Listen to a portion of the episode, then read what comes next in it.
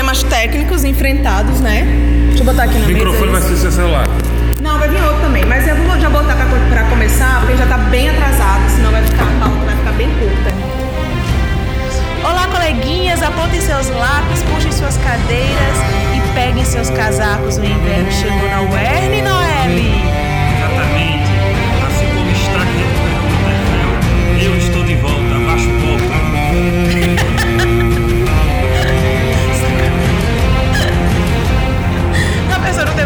Maturidade pra gravar o negócio. Um podcast, rapaz. Estamos de volta, segunda temporada, segundo episódio do Acadêmicos da ZN, agora com Noelle de volta. Tava com saudade, né, do bichinho? Claro, essa voz linda que toda vez vocês não, não perdem por esperar. Essa minha voz maravilhosa. E aí nós gravamos mais uma vez o nosso episódio ao vivo. Vocês já escutaram uma préviazinha, né? E foi um episódio bem diferente. A gente gravou mais uma vez com a plateia. É, dessa vez com o maior peso dos alunos de direito, porque nós trouxemos como tema Game of Thrones e as teorias de Estado. Parece que ficou chato, né? Mas não ficou não, eu juro, ficou bem bacana o programa. E apesar de que, assim, eu vou logo dizendo, vocês vão escutar lá no nosso programa que foi gravado é, no mini auditório do Complexo Cultural da UERN, Estilo altas horas. estilo altas horas. E vocês vão ver lá que eu deixei bem claro, gente, eu fiquei boiando no assunto. Eu não sei pra onde vai Game of Thrones, não porque eu não gosto da série, vou logo, vou logo deixar claro aqui. É, gosto bastante. Comecei a assistir, mas eu tive um probleminha, eu perdi, me perdi nos episódios. E eu não consegui me recuperar ainda. E eu estou bem atrasada. Já estou lá no início, na- da primeira para a segunda temporada ainda, já são sete. Então ainda tem muito chão para caminhar. Então eu fiz um pouco esse papel da pessoa que não entende nada da série e quer participar dessa conversa aí com os exímios entendedores do assunto. Para isso a gente teve alguns convidados bem especiais. Para começar, Wagner, que foi quem quis dar o golpe aí, Noelle, né? Não, Noelle? The King of North. Wagner, nosso economista, ele é servidor da UERN também. Também é um fã da série, participou dando todo o seu panorama econômico sobre o que acontece em Westeros, na economia, e eu preciso aprender a falar esse nome ainda. É o Westeros. É, meu aparelho fonético não permite. Mas vocês entenderam, né? Vamos lá. Também tivemos o nosso querido professor Rogério Alcoforado, professor de Direito e filósofo, que trouxe um pouquinho desse panorama tanto jurídico quanto filosófico por trás de Game of Thrones. Também tivemos a nossa aluna, aluna de CIT, nossa querida Amanda. Amanda participou no episódio passado, mandou um e-mail pra gente e disse assim: Ei, é Game of Thrones, eu quero participar. Ficou louca pra participar. Quando soube do tema, meu Deus do céu. E aí ela veio, participou, foi muito bacana. Ela é aluna de CIT e também conhece tudo sobre a série. E também tivemos Lênora Peixoto, que é advogada, participou do nosso primeiro episódio, que, foi, que aconteceu lá no Include. E ela também trouxe um pouquinho da sua visão, tanto de fã quanto da sua visão jurídica na série. Vamos para os e-mails, Noelle? Nós temos e-mails. Vamos. Nós vamos. Também vamos dizer aqui que a gente, nós vamos fazer que nem Game of Thrones. A galera que não coloca o sobrenome, nós vamos colocar o nome de bastardo. Que nem a série. Aprendam a botar o nome completo, pelo amor de Deus. Vamos lá, o nosso e-mail. Para quem quiser mandar e-mail pra gente, manda, entre em contato, deixa o seu comentário sobre o episódio. O e-mail é bem facinho, gente. mural@academicosdazn.com. Manda que a gente, além de lhe responder, nós também lere- leremos o seu e-mail aqui. Mas se não botar o sobrenome, vai ter nome de bastardo. Diogo, Diogo, qual vai ser a família de Diogo? Diogo Rivers. Diogo Rivers. É. É legal, Rivers? Não muito, por isso que vai ser Rivers. Ah, então tá. Ok. Eu só sei o Snow, só conheço o Snow. Vamos lá. Então, o Diogo Rivers, é, ele é aluno aqui da gente. Ele não diz isso no e-mail. Mas como ele estava presente na última gravação, a gente sabia que É. nossos, que quem estava presente era aluno, concluímos, né? É, É, né? Que é, é aluno. Então, o Diogo Rivers mandou o nosso e-mail aqui. Gostei muito do podcast passado. Achei uma sacada muito boa.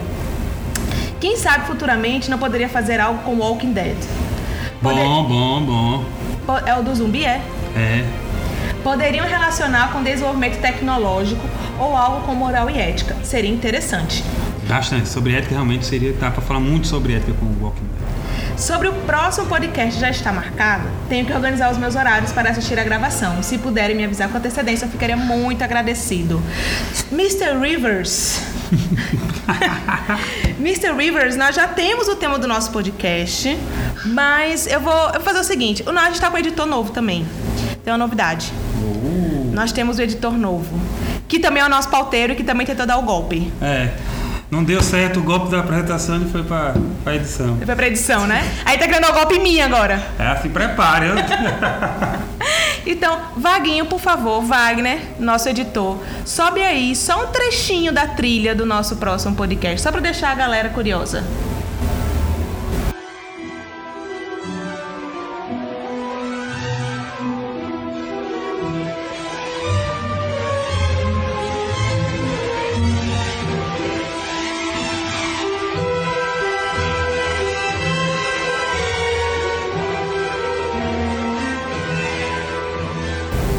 E aí, massa, né? Topereza, como dizem. Nós já temos sim, tá? E Vocês ficaram com um trechinho do nosso tema, maiores detalhes em breve. E também estaremos divulgando a data da gravação. Então, Mr. Rivers, prepare-se que o próximo podcast promete muito, inclusive uma sugestão dos nossos alunos. Muito bacana.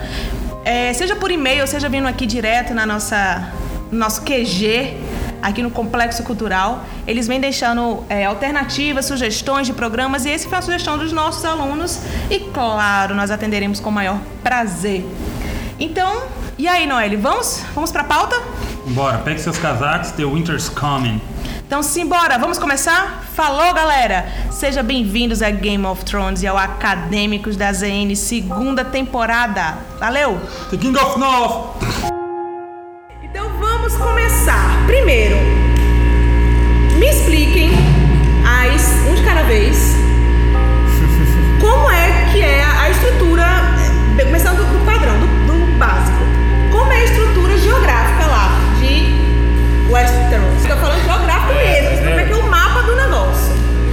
Parece um Brasil puxado. Ele é bem longo, mas não é tão largo.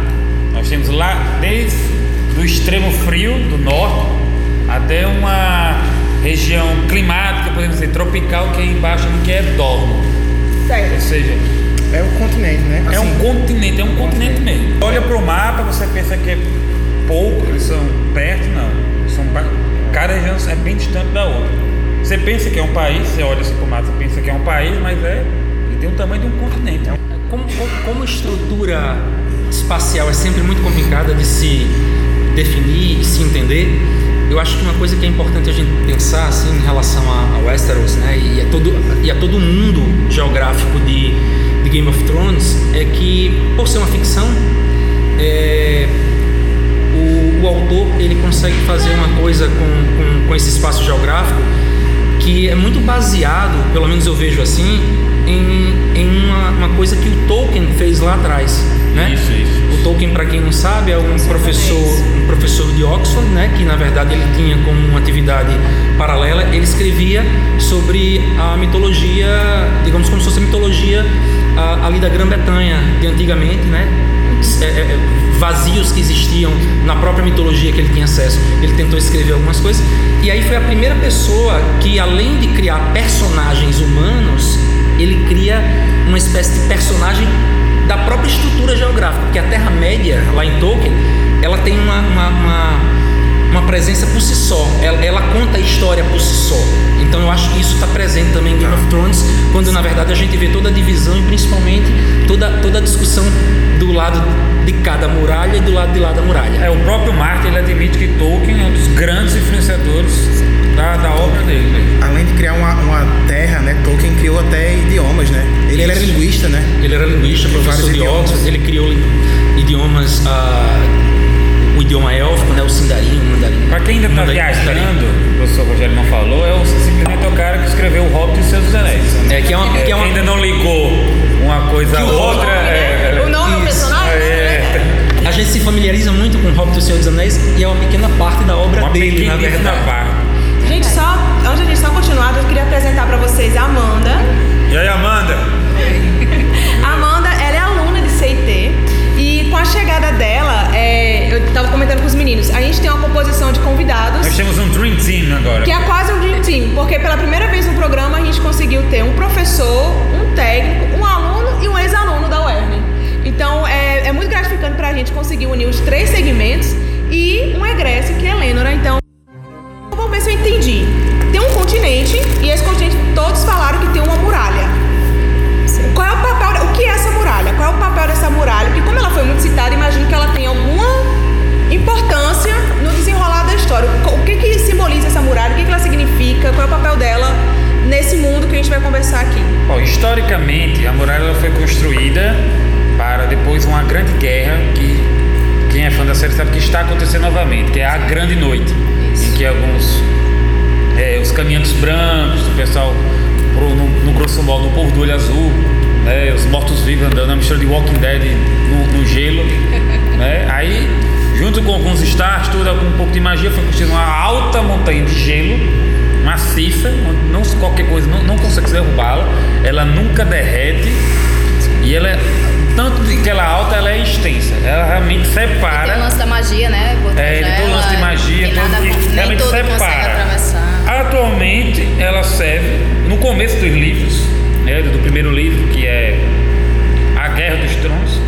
É, é, Guerra dos Tronos. Guerra dos Tronos. É, que, é, que na verdade é as canções de, de, de De gelo e fogo, isso. Aí que o tanto que depois tem a Fúria dos Reis, o Festim dos Corvos. Né? Não, a série ficou com a Guerra dos Tronos. Certo. Mas aí então ela, ela não é natural, ela foi construída.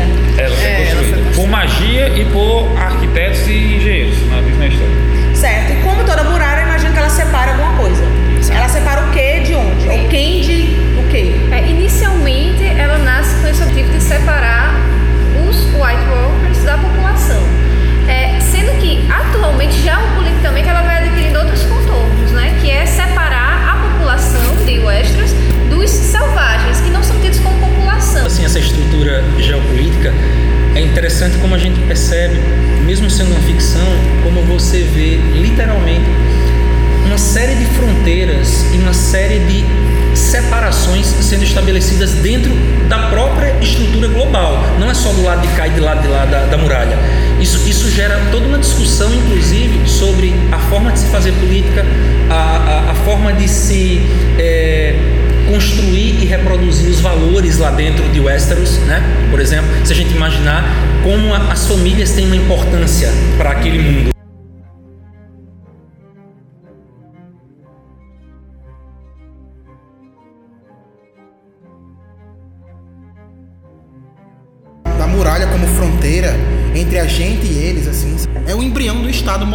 Assim, o que é, que é o Estado moderno? É, é, é, um, é um, um espaço geográfico para separar nós e eles e, e a questão do, de outro elemento determinante para a configuração dos Estados modernos é, é o poder militar, né? Que são os, o pessoal que fica guardando a muralha. patrulha. A patrulha da- da noite. A patrulha da noite, né? Que seriam, que seriam o ex- o exército que vai, de fato, é, delimitar com, a, com a, a fronteira que no caso é física, mas pode ser só política, como é hoje em dia, é, é, entre quem pertence àquela sociedade, quem se sujeita àquelas, àquelas regras e aqueles costumes, e quem não pertence àquela sociedade. Ela é, é como se fosse uma força armada de Westeros no geral, não é? Tanto que lá eles dizem que eles não têm um rei, porque é como se eles trabalhassem, né, a força dele para todo o continente lá, todo o povo que Mas existia. o povo da muralha pra trás. da muralha pra, né? Do local mais Não, quentinho, né? Dizer, também têm a função, né, dessa separação entre o, o povo selvagem, né? Toda vez que tem alguma guerra, alguma rebelião em Westeros, eles nunca participam. Eles esperam a guerra acabar. Quem é o rei agora? Pronto, agora a gente vai obedecer você. Que no começo era uma honra ir à Patrulha da Noite, né? Os, tipo, eu, eu sou o segundo, terceiro filho do meu pai, eu não vou ser o herdeiro. Era uma honra ir para a Patrulha da Noite. Atualmente virou algo que só vai criminoso, estuprador, essas tipo de coisa. Noções relacionadas com honra, com a com responsabilidade para com famílias, né? Famílias que são é, on- on- famílias onde o poder é passado através é, de gerações, né? Isso é muito forte lá. E aí, se você pegar, por exemplo, a ponte com a patrulha da noite, é, a relação entre aquele que é excluído e aquele que vai servir a- aos outros é muito forte. Então, se a gente imaginar, por exemplo, é, aquele mundo todo dividido entre famílias, famílias nobres, você percebe que os laços de nobreza, eles meio que legitimam, né? mesmo que sendo uma forma irracional de legitimar o poder, mas legitima a, a dominação e a subserviência, né? E a, e a- e a reprodução, digamos, de, de favores para essas famílias. É tanto que somente por você portar o nome de uma determinada família, você é reconhecido através de um slogan, né? Que eu não saberia dizer quais são aqueles slogans típicos das casas. cada casa Sim, tem, seu, cada casa tem um, um slogan, frase. é uma frase, tipo. é, nós não semeamos, que é O da casa dos Greyjoy. Os Lannisters, por exemplo, eles, os Lannisters sempre pagam suas. Não, tem Não Hear Me Horror, tipo, ouça-me rugir. Eu É o acho oficial. Que é esse, mas não é esse. É o, é, o- é o oficial. Eu Só só que assisti as séries, eu não não, li os livros. Não, não. Até na professora eles falam, o oficial é esse, ouça-me rugir, porque é um leão. um leão. Sim. Só que o famoso é que um Lannister sempre paga suas, Suas dívidas. É como se fosse um ditado dele. Isso. É. Antes da gente, antes da gente continuar aqui, eu tenho também algumas perguntas pra fechar esse, esse panorama geográfico, pra gente poder entrar nos outros assuntos. A gente tem uma pergunta, é, nome, curso e falar alto pra gente poder escutar, beleza? É, sou Eric, curso de. É,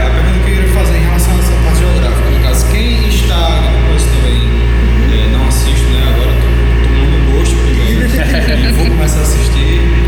É, quem, quem fica por trás, no caso dessa muralha, é um, é um povo governado e organizado, e por fora como se fosse um povo bárbaro, seria isso? É. Isso. Aí, no caso, não tem um vislumbre parecido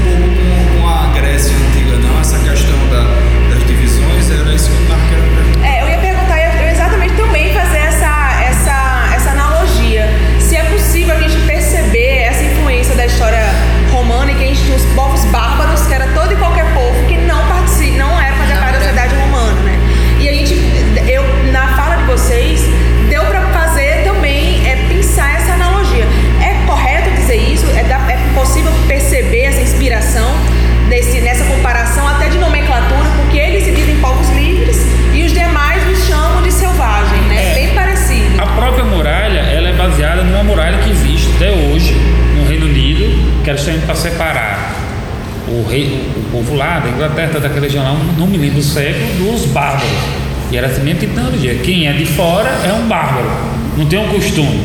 E dentro do, do, do- do universo da Guerra dos Tronos, são vários povos que existem. Não existe só um povo. Existe um povo que é canibal, existe um povo que é gigante, que tem 4, 5 metros de altura. Tem um que as Outros mulheres povos que comandam. não são- vários povos que até tem uma parte lá que quando o Myth Rider aparece, que é o rei para lá da montanha. Inclusive outras espécies, como o Noelle falou, né? Quer dizer, a, a espécie dos gigantes, por exemplo. Então, como é ficcional, você realmente dá pra gente traçar paralelos, sim, com o mundo, o mundo grego. Principalmente quando você imagina estruturas culturais é, independentes praticamente, porque você tem lá Dorne, por exemplo, tem uma característica muito específica. O povo lá, ah, que, que é aquela a cidade onde você tem o Deus sem face, né? Que cidade é aquela? O Deus sem face. É, o Deus é meio O fácil. Deus das mil faces, né? Sim, que é das Ilhas Livres. É. Isso. porque vale Então você tem várias não é só o estruturas. Westeros, não é só o Westeros que existe desse São mundo. vários É. continentes. Começa, primeiro livro está ali no Oeste, depois o universo, a parte geográfica começa a se expandir. Tem pra onde Daenerys está. No primeiro livro, a Daenerys já está Essos. fora de porque ela sai de Exato. para fugir. Tem, tem Essos, tem Então, Meryn, tem um monte então de deixa eu ver se eu. Eu vou tentar fazer um resumo e vocês me corrijam. Certo. Porque eu estou fazendo o papel aqui da pessoa que não. Não assistiu. Não, né? Eu assisti o início e depois eu não assisti mais. Então, olha só, só pra gente poder entender. Existe um continente, esse continente é chamado Westeros, Que é dominado por uma pessoa só. e ele tem, calma, vou chegar lá. É. E aí ele tem um muro, e esse muro ele vai dividir, ba- basicamente dividir dois grandes grupos. Um grupo que tem é, um rei, que, é- que, se, que se submete a um rei, a um sistema de governo, um sistema político específico. E é- do outro lado da muralha existem outros povos diversos, inclusive de outras espécies, que não são, digamos assim, reconhecidos dentro da sociedade que está por dentro da muralha. Seria isso. Eles são meio que excluídos daquele sistema social que está Isso. dentro da muralha. É isso. Correto. É Beleza. isso. Então, conseguindo mais ou menos entender esse mapa, aí vamos tratar então da- dessa organização de cada um desses lados, para a gente poder conseguir daí fazer um debate sobre, é, fazer esse paralelo, trazendo do mundo ficcional para o nosso mundo aqui, né? Como é que funciona, a, como é o, o governo, o sistema de governo, o sistema político da. Eu, eu vou. Primeira pergunta, para o pessoal de direito, porque eu me lembro que eu estudei isso. Mas para quem não sabe, para quem não, não sabe, eu por dois anos, mas como eu já estou há cinco anos fora do direito, eu acho que as memórias vão ficando enferrujadas. Mas existe uma diferença muito clara em sistema de governo e sistema político, não é isso? Na verdade, existem, existem algumas. é, na verdade, existem algumas questões importantes para a gente pensar. entender a diferença, é, né? lá é tudo muito é, diferente do que a gente tem no mundo real, pra gente ser sincero, né? Assim, mas você tem, por exemplo, a, a possibilidade de você enxergar, em termos de teorias, né? Formas de governo, sistemas de governo. Isso, era isso que eu entendeu? queria me lembrar. Obrigada. Por isso que a gente tem um professor na mesa. É, e, e sistemas, e sistemas é, de poder, Uhum. na verdade. né? Então, e, e formas de Estado também. né? A formas de Estado estaria relacionada a um Estado unitário ou a um Estado fragmentado, como fe- federação. Ah, o sistema de governo tem a ver com monarquia ou república, só para fazer aquela recapitulação. Né? E, ou melhor, o sistema de Estado, perdão. O sistema de Estado você tem a monarquia ou a república e os sistemas de governo, presidencialismo, parlamentarismo, dentro de uma estrutura mais, mais próxima da gente. E lá, na verdade, não fica muito encaixado nenhuma É dessas porque lá ele, discussões. ele misturou tudo, né? É um pouco misturado. é, pelo, eu assisti, como eu disse, eu assisti o início da série e me lembra muito aqueles reinos. Me lembra muito aquela estrutura de feudos. Me corrija se eu estiver errado, né? Ele tem uma estrutura que me lembra muito aquele período feudal, em que você tinha uma região, Isso. você tinha meio que independentes entre si, mas ele era governado por um, por um regente lá, mas que ele não era um país, né? Ele não era um, não tinha a formação de país. É possível realmente entender dessa forma como que funciona esses reinos, que são sete reinos dentro do, de Westeros. Dentro, dentro da muralha são sete reinos, não é isso? É como se fosse o continente, o país que chama Westeros, ele é um continente. E essas regiões, eles têm presidentes que são os protetores. Tipo, a família Stark é o protetor do norte. Família Martell é a família protetora do norte, que fica ao sul. Nós temos o grande chefe, que é o rei mesmo, de verdade, o rei de Westeros, que fica em Porto Real, fica mais ou menos ali no meio do mapa. E quando tudo isso começou, quando os Targaryen chegaram, era- realmente eram sete países separados. Só que os caras chegaram, montado ca- um cara duas né? irmãs, cada um montado em cima de um dragão, começou a tocar o terror lá, É. queimando o que Apesar que ele nem tocou o terror, né? Ele chegou, ainda foi amigável, digamos assim, que ele chegou e disse, ei, eu quero ser o rei de tudo e tal. Então não sei uma o quê." unificação, é isso? É, é só importante a gente falar o seguinte, assim, é, eu sei que é- você, você usou como exemplo, quase como analogia, mas assim, não há que se falar em presidente, porque não existe, É, é, exatamente. não existe democracia, não, Não existe, existe, não existe elei- é. eleição, entendeu? É. Eles estão muito mais para uma espécie de ah, representantes que têm títulos, digamos, de É, nobreza, é né? É quase como se fossem, assim, sub-reis. Eu acho que o. A, É tanto que eles chamam a Rei do Norte, é, a né? comparação com, com o sistema feudal, eu acho que é clara aí, né? É claro. Assim, é, eu acho que é mais ou menos isso. Cada reino de, de Westeros é, é um feudo. Tem o seu senhor feudal. Fazer- Talvez, talvez a diferença que exista é somente a não hegemonia de um poder religioso atrelado a essa É. unidade de poder político. Eu acho que essa vai ser a diferença. É, você tem tendências, né, assim, não tendências, mas você tem formas de se desenvolver a religiosidade lá diferente. Não existe uma, por exemplo, como existia na Idade Média, uma, uma hegemonia da Igreja Católica. Mas tem, mas Então- tem a religião lá do, do- dos Dos sete. sete. É, a religião dos sete, ela. ela, ela é meio que faz esse papel, né? Ela que, que anteriormente ela coroava o, o, o rei, né? Só que aí teve como Napoleão, é, que ele colocou a própria coroa na cabeça. E em Game of Thrones também acontece alguma coisa parecida com isso. A gente tem mais uma pergunta. Diga aí, Eric, né? É, Diga aí, Eric. Não, mas a ideia é essa, que vocês perguntem, tirem suas dúvidas. Pronto, a gente entrou naquela, na, na questão, não precisa entrar naquela questão, entrou na questão da, da Grécia, mas depois que ele falou agora, eu me remeti um pouco mais antes ao tempo, ao Império Persa. Porque o Império Persa ele fazia isso, ele distribuir, é, é, no caso, príncipes ou, ou senhores de pedaços de terra, por exemplo, mandar, quando ele dominou né, a Babilônia, ele devolveu né, a- o poder àquele povo, mas sem aquela obrigação, sem chegar com guerra inicialmente. Né? Ele só ia mais, geralmente eles iam mais quando, quando se, resi- se resistia, aí sim, aí eles chegavam com muita violência. Será que não, é, não tem algo assim similar? Será que eles não remeteram um pouco esse Um pouco, porque tipo, é, eles chegaram meio que amigável ou tocando terror. Os caras têm os dragões. Falaram, não, a gente não vai dar tempo pra você não. Aí beleza.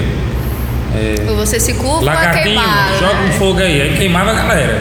Aí, por exemplo, o, o, o Stark antigo, ele falou: Eu me curvo perante a você para não. Ele já era o protetor, ele era o rei do norte. Não me curvo perante a você para você não matar O meu, o meu povo. Eu não sei Aí se- eu não sei- beleza. Mas então você, eu, eu, eu aceito, só devo obediência a mim, mas você vai ser considerado agora não mais rei do norte, mas vai ser agora o protetor do norte. É, Eu não sei se vocês concordam, mas como é, é, é muito difícil, muito complicado tentar enquadrar, né, digamos, uma estrutura política é, em Game of Thrones, traçando paralelos bem fiéis assim a um determinado modelo que existiu na nossa história. Eu acho que uma das coisas, um dos viés, vieses, né, que a gente pode parar para pensar não seria essa questão da estrutura política ou de modelos pré-existentes, mas de entender como se dá naquele mundo a relação entre a barbárie e a ideia de civilização. Exato. Então, assim, a, a noção de barbárie que está por trás é, de, um, de um modelo de Estado, onde não existe a figura de um Estado único, onde existe centralização de poder, onde existem normas bem, bem, bem claras, entendeu? Então, a gente vê muito claramente essa, essa noção de barbárie até mesmo porque a série ela ela basicamente ela ela retrata morticínio né tipo assim é, é, Não tem mortes mortes e mortes é essa. Nunca. Isso. E aí, e aí o que é que acontece? E aí o que é que acontece? Então existe toda uma tensão dentro da série no sentido de uma caminhada é, em direção, né? Por um, por um lado, que a gente vai discutir mais na frente, uma caminhada em direção de criar uma, uma, uma, uma sociedade mais civilizada e menos brutal. Se a gente pegar, por exemplo, a trajetória da Daenerys, na verdade ela está tentando romper com estruturas bárbaras, né?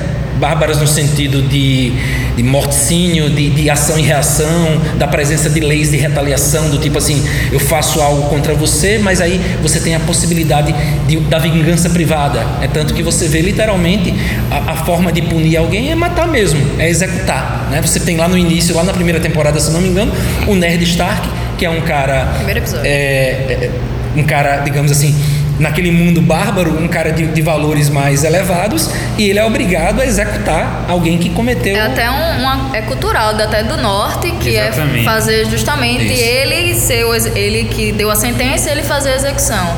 Já em outros cantos, né? É, já vira- não... é uma característica nortenha mesmo, que a mão que impõe a sentença tem que. Exatamente. Perfeito. Não tem a figura do carrasco como Não tem. Todo o resto, o reino de Westeros vai ter, mas os nortenhos não. Se você deu a sentença, você vai cumprir a resposta. Sobre questão de, de civilidade, é, uma coisa também que eu acho que precisa ser comentada é que antes dessa estrutura governamental, é, vamos dizer assim, maior, enquanto Westeros, enquanto uma monarquia, é, tem também a questão da formação das famílias, né? que é uma coisa que é muito presente.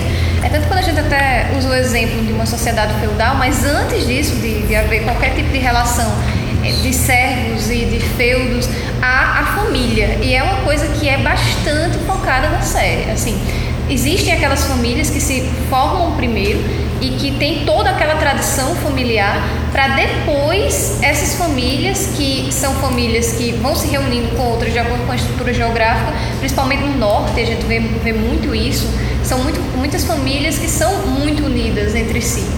É, mas que sempre tem aquela família que tem aquele domínio maior, né? Que aí que é onde vem a questão da, da, da vassalagem, né? Que vai surgindo aos poucos. Mas para só depois vir essa monarquia como um todo depois é, do que é, a família Targaryen vem, que vem, inclusive é interessante que eles vêm de outro continente, né? Eles vêm de Essos, é um povo estrangeiro que domina e é até um pouco engraçado, irônico, não é? Porque é um povo que vem de fora e consegue o poder e mantém o poder e é visto como um poder absoluto durante séculos e mais séculos, né? Dinastias e 300 mais, mais dinastias. Eles são vistos, inclusive, como os reais detentores desse poder, né? Existe uma. E, e- e sobre poder, que eu acho também que é, é o tema principal do Game of Thrones, é poder, né? É, também eu. Dragões são um símbolo de poder muito grande, né? A gente tava querendo falar o que é violência e o que não é violência. Né? Você chegar é, em uma terra com três dragões gigantes, capazes. São, são até. Eu não queria fazer essas analogias, mas são praticamente bombas atômicas. Assim, ó, tenho três bombas atômicas, eu posso acabar a humanidade aqui. Então, e aí? Você quer me servir ou não? Quem vai dizer não, né? Numa situação como essa? Teve uns que disseram, Teve a família foi toda dizimada, teve no caso do, Jardim de Cima, os Tyrell, eles não eram Sim. A, a família lá. Ele era o copeiro do rei, algo assim. É, ele era Como toda a família que, dono, que era a que chefiava a região do Jardim de Cima foi morta na guerra, os dragões fizeram churrasco. Aí ele, como copeiro, foi e falou: Não, então a gente, Garra para não matar mais ninguém, ele falou: Então fica Eu com acho, você. eu acho que a gente chega num, num- assim, numa questão central mesmo. Como o Lenora falou, é, as relações de poder da série, quer dizer, do livro, da, da, da- da história, né? Ela é muito rica em termos de discussão. Muito. Né? Quer dizer, se você imaginar, como você mesmo falou, Leonora, que os dragões, quer dizer, se a gente imaginar os dragões como armas de guerra, você tem uma espécie de uma, uma representação desse poder, mas você também tem outras formas de representação do poder que também ficam claras dentro do, do, é, da história, do enredo, né? Principalmente o dinheiro, por exemplo. Ah, os Tyrell, né? Se eu não me engano. De Cima, é. É, é uma família extremamente é, rica Sim. e eles exercem uma influência muito grande dentro da, da- dessas relações de poder. certo? Assim como os Lannister também. Então, é, é incrível como o dinheiro está presente nesse sentido de ser um, um- uma insígnia, uma representação de poder. Né? Tanto que os Tyrells, na verdade, eles são é, como se fossem os exportadores, entendeu? De toda a Westeros. Eles fazem lá o cultivo deles e aí, se não, tipo, como assim, não tivesse aliança, não tivesse aquele lance todo, né? Em respeito, quem sabe. Aí o cara, o reino lá, quem sabe, morreria até de fome, porque existem algumas regiões que, por exemplo, o sul é um deserto, então como é que eles iriam O é cultivar? o norte é só gelo. Lá em Dorne eles têm ah, aquele lance de frutas cítricas. Tudo que é cítrico é lá de Dorne, mas fora as outras coisas aí nem. Eu queria sei. pegar o gancho da mãe e perguntar, inclusive, pra ela mesmo, pra Amanda. É, fazendo, eu vou, a cada tópico que eu vou tentar puxar, eu vou tentar já fazer um resumo anteriormente. Né? Então, dentro, de- dentre, ah, nesse continente, na verdade, que existem essas duas divisões entre o Westeros e o povo de fora, os selvagens ou os povos livres, dependendo de onde você está olhando. Dentro de Westeros, então, a gente tem sete reinos que é, antigamente eles eram independentes, houve uma invasão com, acompanhada de três dragões e dessa invasão houve uma unificação desses, desses sete reinos. Sim, não, vale, controle- não, peraí, vale isso, vale salientar que pela região geográfica de Dorne, tá, de algumas montan- montanhas, os dragões não surtiram efeito, os dragões conseguiram vencer os Targaryen. Então são, são ficou seis, é isso? É, Foi bem isso eu- simples, na verdade. Ela chegou lá e disse: Eu não vou me curvar. Aí ela fez: Tá, e foi embora. Que foi- Então, então unificou seis, foi isso? Foi. Foi 100 anos, só 100 anos atrás, por aí, que por via de casamento, Houve a Exatamente. Dorne entrou em Westeros. Então hoje é, eles são é um, é um- Hoje são sete. eles são Hoje- unificados hoje na figura de A força, né? Eu acho que. é, é isso que eu ia comentar, de um chefe, Sim. é, né, supremo ali e foi uma dominação. Eles não, eles não se reuniram assim, galera, eu acho que a gente se juntar, a gente vai ser melhor juntinho, vai ficar mais forte, não. Realmente foi algo que foi imposto através de uma invasão externa, não é isso? Ou a gente morre, ou a gente se une, a gente morre. Pronto, O antes de fazer, é. antes, feito esse resumo, antes de fazer a minha pergunta, a minha, a minha pergunta para Amanda, Certo. temos outra pergunta de um, de um aluno, nome, curso e a pergunta, claro. Pedro Henrique, faço direito. É, Pedro Henrique, quero ouvir sua voz alta e clara, bota pra fora, vamos lá. A minha pergunta é assim: é, a gente tem a formação social, tem a formação da, da civilidade, mas mediante essas estruturas de poder, mediante esse morticínio, mediante essa, esse vislumbre ao poder muito maior do que o respeito à vida, nós podemos dizer que temos, em vez de uma civilização própria, uma barbárie mascarada de civilização, Sim, com certeza, Pedro. Assim, é, isso é até uma coisa que a gente discute em sala de aula, né? É, o que configura a, a ideia de barbárie, né? É, digamos, como contraponto da, da ideia de civilidade, é a irracionalidade mesmo. Nós, enquanto seres humanos, temos uma capacidade racional que nenhuma outra espécie tem, o que faz com que a gente consiga estabelecer noções de certo e errado, bom ou mal, né? justo ou injusto. E, e dentro da, da estrutura que é representado em Game of Thrones, você não tem a racionalidade presente. Muito pelo contrário. O que existe é o exercício do poder através da força. Essa força muitas vezes é exercida de forma irracional, ou seja, o que, é que significa exercer de forma irracional? Exercer de forma reativa. Muitas vezes alguém precisa ah, de algo, entendeu? E ele vai lá toma força através simplesmente de, de uma ação que não é, não é pensando no, no objetivo daquela ação, mas simplesmente como reação. Então, por exemplo, se você tem ah, uma sociedade onde tem pessoas se organizando para poder conquistar direito e você tem estruturas de poder, famílias ah, ancestrais dentro daquela, dentro daquela estrutura de poder e não querem perder aquilo, eles simplesmente vão matar, sem pensar, digamos, na ideia de que todo mundo deveria ter direitos, os mesmos direitos por fazerem parte da mesma espécie. Então, não existe uma racionalização, existe simplesmente uma reação. É como se fosse, se a gente quisesse representar de forma simples, é como se fosse assim. É como acontece na natureza, que simplesmente as coisas acontecem por necessidade. Um animal tem necessidade de comer, ele vai lá e caça para matar. Então, alguém está sendo atacado, ele vai atacado no sentido de é, da sua estrutura de poder está sendo minada, ameaçada. ameaçada, ele vai lá simplesmente vai reagir da forma mais brutal possível, matando. Mesmo que essa ação seja desproporcional, mesmo que ele pudesse ah, tomar outras, assim, criar, criar outras, outras formas de, de tentar discutir, tentar negociar. Então não existe negociação, não existe discussão, existe imposição. E aí realmente fica configurada a barbárie. Mas em última o poder ele, ele é evidenciado através da violência, né? É, se, se eu não sou forte militarmente ou, ou se, se um, a minha região ela não consegue é, é, é, se impor via violência ou via outra coisa, economicamente é, é uma forma de exercer poder, assim, sabe? Você não pode é, pensar em acabar com, com aquela localidade porque ela provém é, economicamente todo o reino ali, né? E eu acho que eles conseguem é, expressar o poder dessa forma também.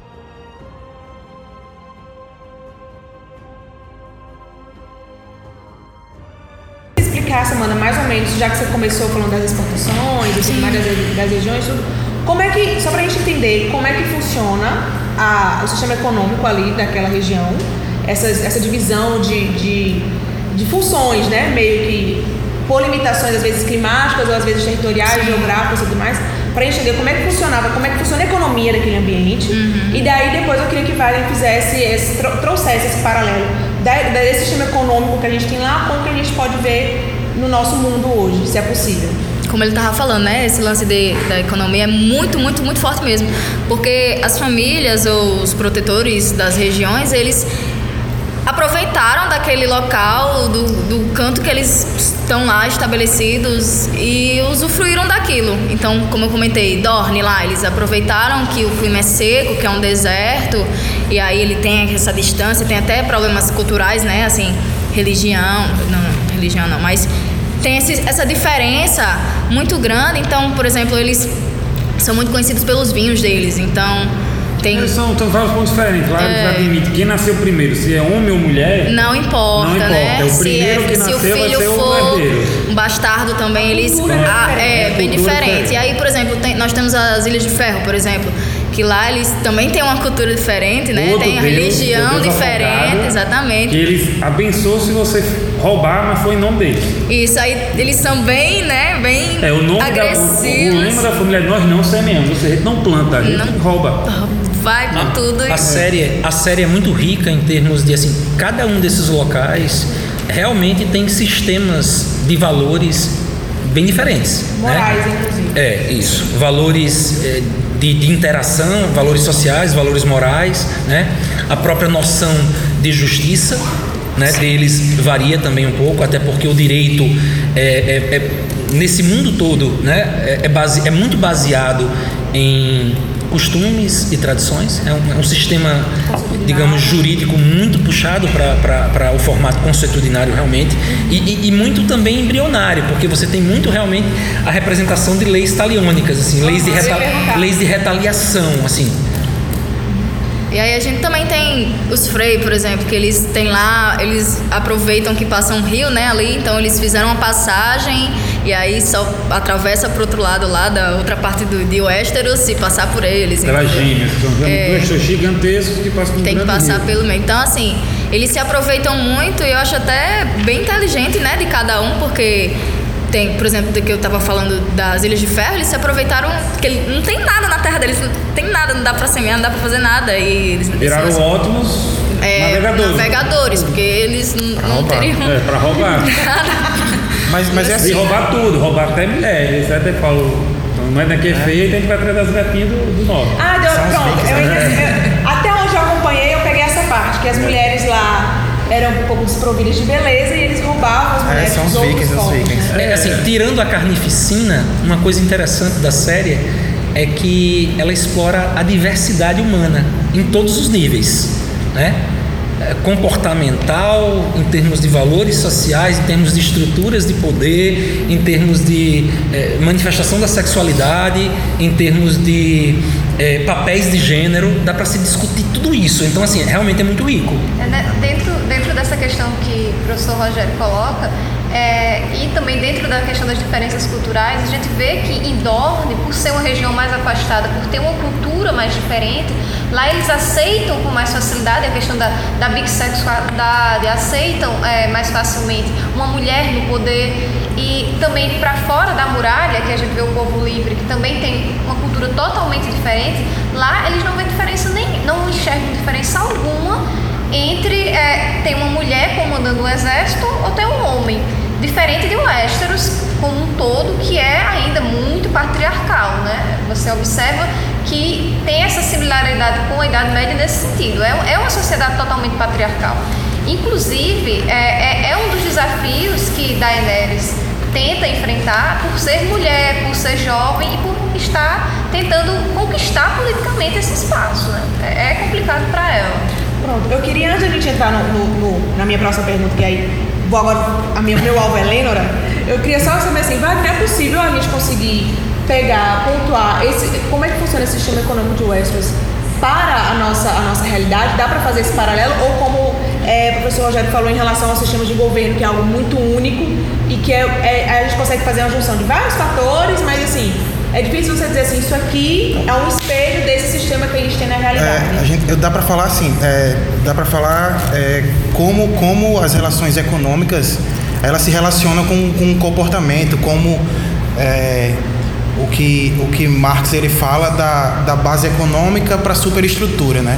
É, as relações econômicas de produção, de, de, de como a pessoa vai, vai produzir alguma coisa, como ele vai transformar o que- é natural em algo consumível, ele vai determinar como a sociedade vai se organizar. E nessa perspectiva você dá para explicar como é, é, cada localidade é, ela tem culturas diferentes, porque elas se organizam produtivamente diferente, né? Você tem uma, a, a localidade de Dorne que ela é mais comercial e que ela, é, ela, ela tem que se relacionar por isso ela tem que se relacionar com todas as, as, as outras localidades, ela ser mais aberta. É, as relações econômicas, elas não explicam 100% do que acontece na, na sociedade, assim, mas partir daquelas relações econômicas, de como o homem se, como a sociedade, como os homens e mulheres, eles se organizam produtivamente, a gente vai tentar é, ver, é, a gente vai encontrar explicações de como acontece, como se organiza hoje em dia tudo, assim, sabe? A superestrutura, né? As instituições, a religião, a cultura, as tradições, ela parte de uma, de uma perspectiva econômica, assim. Beleza. Lena, como é, é possível a gente notar dentro de Westeros uma estrutura jurídica unificada ou cada reino possui um sistema de justiça é, próprio? Assim, tem, dá para ter uma certa homogeneidade ou não? Eles são bem, bem independentes do seu sistema jurídico. Como o professor Rogério colocou, é, como ainda tem muito marcada essa questão cultural, é, vem muito do, do que, do que é aceito naquele ambiente, como que é justiça. E outra coisa que eu acho muito, muito marcante é ainda como, como existe a questão da estrutura de poder relacionada com é, o aspecto jurídico. A gente não vê assim um, um, um, um direito uno, na verdade, é como a gente fala muito a questão da seletividade jurídica, né? É, para quem tem mais, o direito vai se expressar de uma forma e para quem tem menos vai ser de outra forma. dificilmente você veria é, uma, uma justiça igualitária no sentido de ver um lorde ou um rei sofrer as mesmas sanções que um, um- vassalo. Do que. Não, e um vassalo que eu digo assim. Eu acho que eu usei até. Porque existem vassalos de casas que são nobres, reconhecidos. Mas assim, alguém, algum habitante, alguma pessoa sem nome, entendeu? Vai ser aplicado de uma forma diferente. Agora também depende muito da cultura de cada ambiente. Por exemplo, Ned Stark, ele, ele é uma pessoa que é, é muito ética, ele busca ser sempre justo, fazer as coisas de uma forma é, igualitária mesmo. E o filho dele, Rob, também. É tanto que tem, em uma das temporadas, o filho dele acaba decapitando um, um dos seus aliados, que era um dono de uma grande casa, era um chefe de uma grande casa. E muitos dizem isso, isso vai te destruir. Você não pode fazer isso. Você não pode matar um lorde dessa forma. Ele disse, não, mas ele, ele desobedeceu as minhas ordens. Ele matou duas crianças porque ele queria se vingar da, da casa Lannister. E ele acaba matando duas crianças Lannister que não tinham nada a ver com, com os crimes dos seus pais, dos seus tios, enfim. É, mas esse, esse lord faz isso com essas duas crianças e Robb vai lá e mata. E ele consegue uma briga com uma das casas mais poderosas que apoiava ele por conta disso. Em prol dos seus valores É, morais. é, em prol dos seus valores e tentar fazer o que o pai dele fazia, que era tentar ser justo, ap- aplicar a lei de uma forma igual a todos. Tem outra, outra, outra cena bastante peculiar juridicamente falando, que é em relação a Daenerys. Ela ainda é uma, é uma personagem muito jovem, que ainda está querendo construir muito em si esse aprendizado de governança. É, mas ela tem valores também muito fortes nela, né?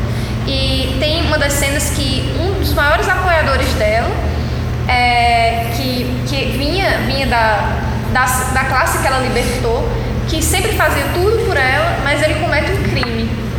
E ela, na frente de todos, para mostrar, porque ela usa muito a teoria do exemplo. Ela quer, ela, ela quer ser o exemplo para todo mundo e ela quer mostrar que aquela situação é para ser um exemplo para você. Ela gosta muito de usar isso. E aquele cara que apoiava ela naquele momento comete uma coisa que ela considera errada, né? Ela que desobedeceu aquelas leis e ela vai lá e mata ele na frente de todo mundo para mostrar que é, a lei vai ser aplicada para todos. E nesse dia foi o dia em que todo mundo ficou indignado com o que ela fez, as pessoas que apoiavam ela, porque ela fez o correto naquele momento. Mas ela conseguiu perder apoiadores políticos fazendo isso. Então é uma questão, a questão jurídica é uma questão que ela é sempre colocada, é sempre, sempre abordada na série. E que eu queria também ouvir a opinião dos colegas em relação a isso. Eu tenho a parte da, da pra- patrulha da noite, né?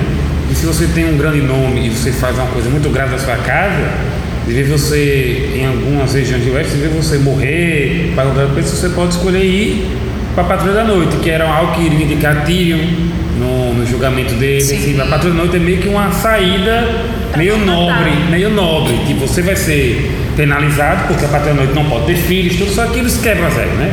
Tem os, os puteiros ali perto, eles vão com os puteiros, matam sua vontade, só não vão, só, só perdem direito à herança. Mas eles permanecem vivos, tudo é meio que um castigo, porque ah, na muralha é só gelo, em cima de gelo, que tem mais gelo, e debaixo disso tem mais gelo ainda.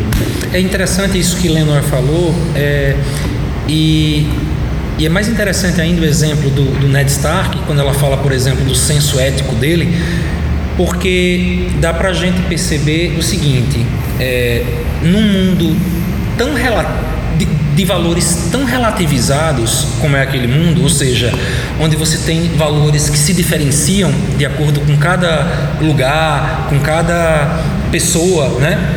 É, como é que a gente pode falar em uma espécie de justiça? Como ela disse, ele tenta ser justo. É porque no fundo, no fundo, por trás ah, do comportamento dele existe uma ideia de universalidade. O que é que significa isso em termos eh, concretos assim, né? A gente trabalha muito conceitualmente essa questão da universalidade, que é assim, o que é feito para um tem que ser feito para outro também. O que é garantido para um tem que ser garantido para outro. Então, assim, isso garante uma espécie de racionalização dos comportamentos e não a contradição, você entrar em contradição. Então, isso dá um senso universal a ética dele, assim. Eu acho que isso é bacana. É diferente de, de outros exemplos que a gente vê assim pulverizado lá, onde cada um se utiliza muito ah, do seu poder para assegurar interesses imediatos, momentâneos e, e geralmente vinculados à questão da família, de quem está próximo, né? A gente poderia tra transformar isso assim em um exemplo concreto sobre ah, os vários exemplos de nepotismo que a gente tem na nossa sociedade, por exemplo. Sempre você tentando assegurar interesses próximos, né? O nepotismo é um reflexo de uma ética que não é universal, de uma ética que não, não, não se pauta na racionalidade, sim no, no benefício específico a alguém que está próximo de você. Tá? Isso, eu acho isso bem legal assim, para a gente refletir e para a gente ver como aquela sociedade lá ela é fragmentada. Realmente, ela é fragmentada desde a ideia de família até a ideia de, de regiões dentro. Né? E só lembrando que quando a gente fragmenta né, é, culturas, a gente faz com que as pessoas não se reconheçam naquela outra cultura. Então, essa outra cultura ou vai ser uma ameaça, e geralmente ela acaba sendo, pelo menos no imaginário dessas pessoas, e sendo ameaça, você vai ter toda uma atitude é, no sentido de combater, de tentar aniquilar, de tentar destruir, entendeu? Isso se aplica a uma série de coisas dentro da sociedade, né? Por que, que se, se combate o novo ou o diferente? Porque se tem um certo receio daquele diferente, né? Então dá, dá para a gente discutir uma série de questões por trás dessa, dessa, dessa reflexão. Pronto. Antes de a gente se encaminhar para o final, é, eu queria fazer mais uma, saber um pouco mais sobre essa sociedade. É, nós temos sete reinos muito é, diferentes entre si, com um sistema econômico é, específico em cada um, é, com um sistema de justiça também específico em cada um, que vem muito da sua concepção cultural. E, e eu queria saber, sabendo como é que funciona a economia, como é que funciona o governo, como é, é, essa economia, como é essa divisão geográfica, como é que ficam os valores culturais e religiosos dessas sociedades? Existe alguma unidade no quesito religião ou também há uma, uma pluralidade de religiões? É, há exemplos de outros do sistema de, justiça ou mesmo do sistema econômico? Há essa pluralidade ou não? Há uma unidade religiosa nesse mundo? Atualmente existe uma religião oficial. É assim? Eu diria que a fé do sete é a religião oficial É. de West. É baseada um pouco. Fé dos sete. É, fé dos sete, dos que são, sete. são sete deuses que existem dentro dessa, dessa, dessa religião. É meio que fosse a oficial de West. É como se fosse um deus, só que representado por. É, é, ela é São sete arquétipos, né? É, é, É. uma, é uma igreja, os septos, as igrejas têm sete pontas, em cada ponta fica. Você tem um arquétipo do pai, Ah, o é. arquétipo da mãe, o arquétipo do, do guerreiro.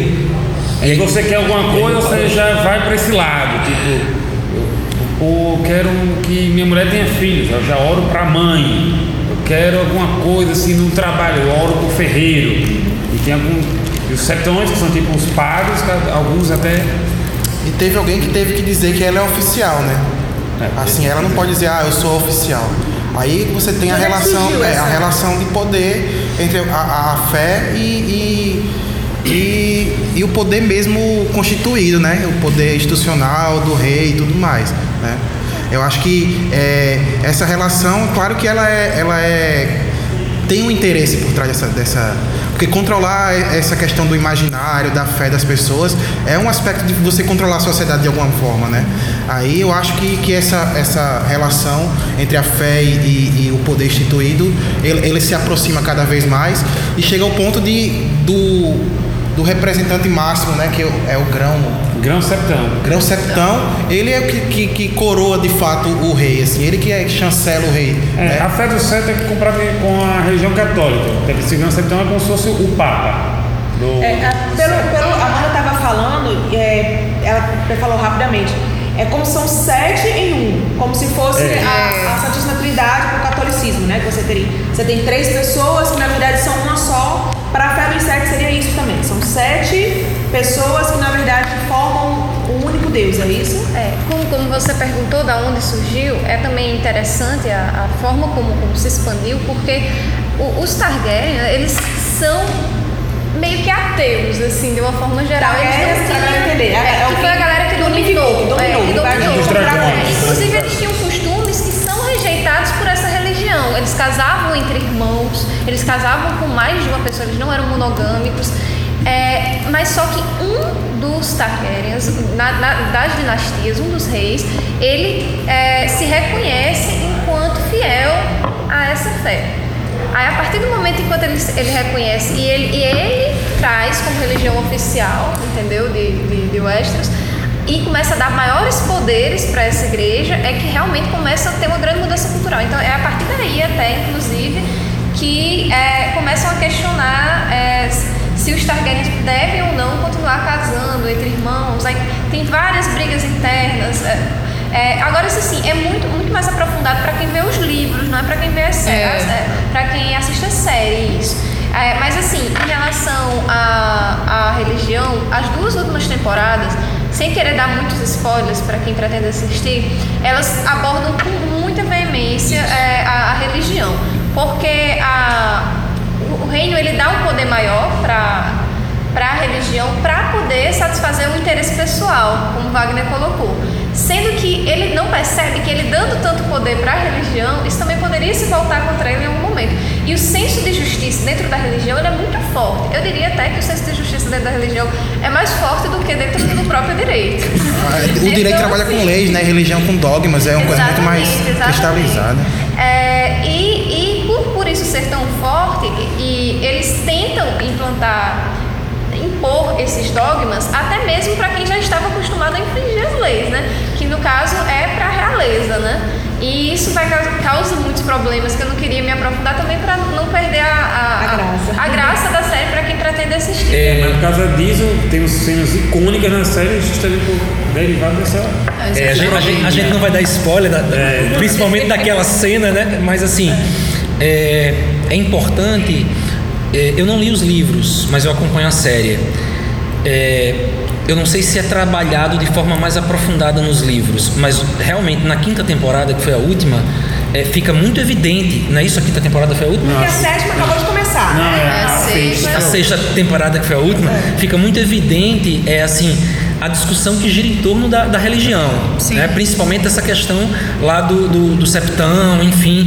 E não, de... assim, lembrando, hoje não vai, né, que cometeu um erro. Sim. O grande septão é o Papa, mas o que ganha muito destaque na última é o, o Alto Pardal, alto o Alto Pardal. Septão. Ah, o Alto ele Septão, é isso, um, isso, ele, ele, meio que fosse um padre que vai surgindo isso. e que, que prega muito a humildade, ele anda descalço, ele Lembra não muito os É, Exatamente. É, mas ele, ele, ele é o reformista. Assim, é. se, se, se o que deu o que deu poder para como o que deu poder para a religião, a fé dos sete, é, foi uma espécie de concílio de, de, Constantino. Esse novo que vem de fora é, é, é Lutero, assim. É Lutero, exatamente. É, mas então, assim, o que é que acontece? Apesar de existir essa fé oficial, é, você não tem é, muito fortemente marcado durante todo o, o, o, a, toda a narração histórica né, do, da, do Game of Thrones, é, essa presença no sentido de determinar as, as regras do jogo completamente não. Mas aí, realmente, nessa última temporada, você vê uma, uma, uma emergência grande né, desse, desse Alto Pardal, que, como vocês falaram, é uma espécie de reformista. E o curioso é o seguinte: diante de um mundo na iminência de guerras, na iminência de desordem, você vê literalmente as estruturas sociais se fragilizando.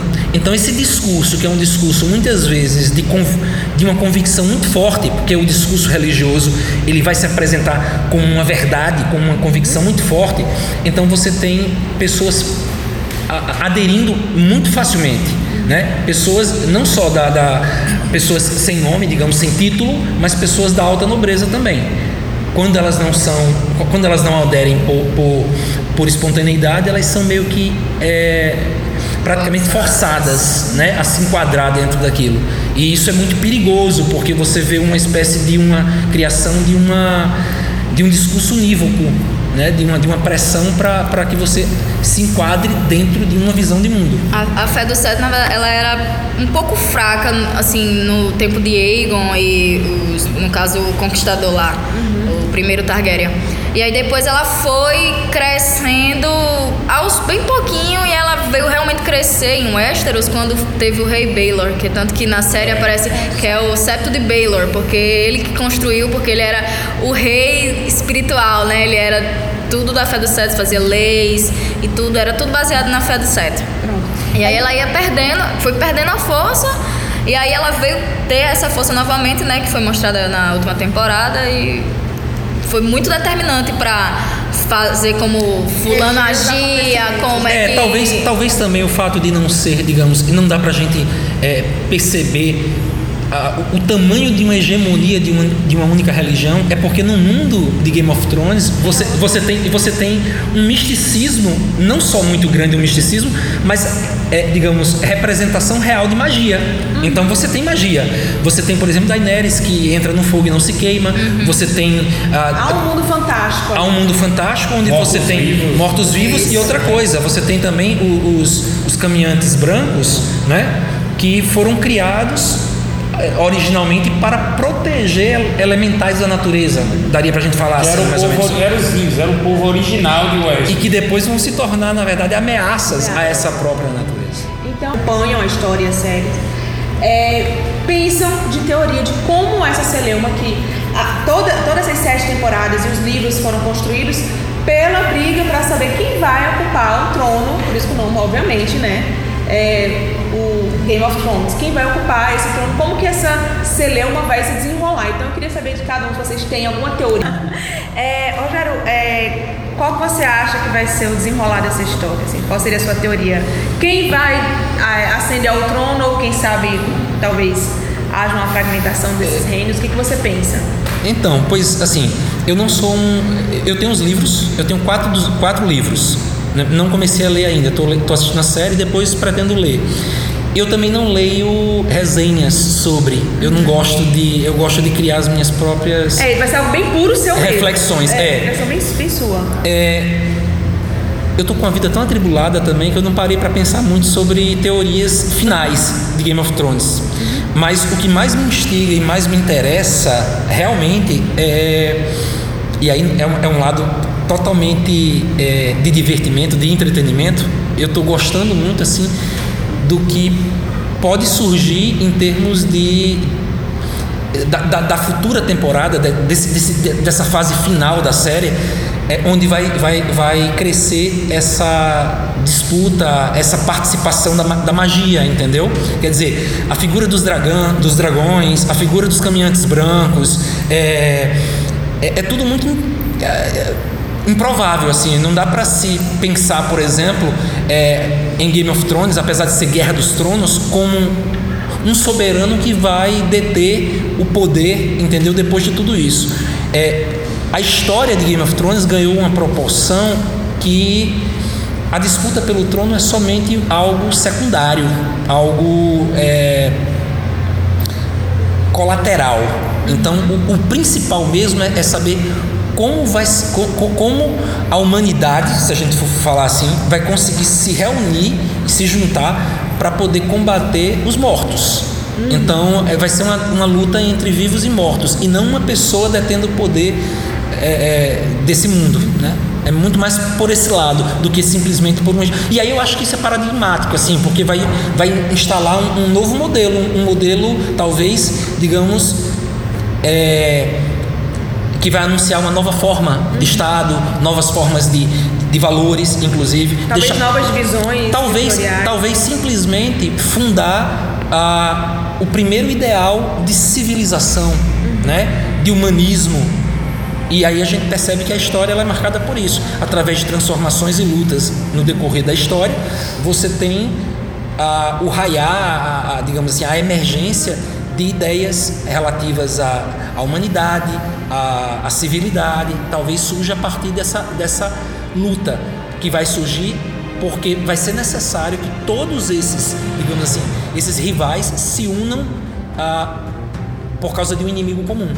Eu não sei se existe nos livros ou se vai ser escrito ainda, mas assim, existe um potencial enorme de se explorar o passado disso tudo. Mas o passado eu digo da magia mesmo, do surgimento deles de quem são aqueles elementares da Pior que a, natureza. a série tá mais avançada do que os livros até. Mas tem o, é, o Mas- mas eu de Gelo e Fogo, que é uma enciclopédia lançada já, que tem falando Comprei, muito mas- sobre o Já passado. comprei, de- mas não li ainda. Mas tem eu muito sobre a- o passado todinho da história de Westeros, é. tem, todinho, tem lá. Mas tem um potencial enorme de trabalhar essas questões, assim, de forma bem rica mesmo.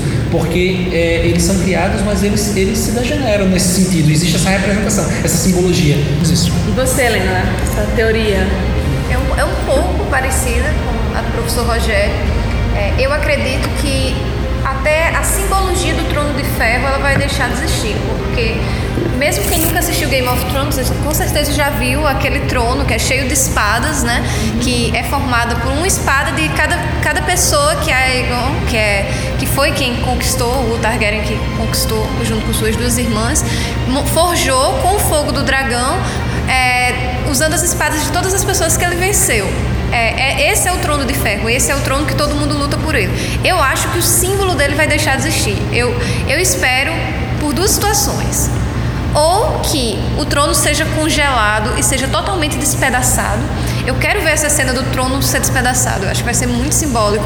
Ou é, eu espero também que ele seja derretido para se fazerem armas para derrotar os White, White Walkers, porque é, já foi dito na série que o vidro do dragão, coisas feitas a partir do dragão, assim no geral, a obsidiana, que essas espadas de antigamente eram feitas muito E com a obsidiana, é, é e o metal valeriano que é a obsidiana, é, ele mata os White Walkers. Então seria interessante se fosse derretido o trono para criar armas que fossem distribuídas entre o povo para o povo lutar contra esse inimigo comum. Eu, eu quero que esse símbolo seja destruído de, ou dessa primeira forma, como eu falei, ou dessa segunda. É, e eu também quero que uma nova estrutura de governo apareça no final.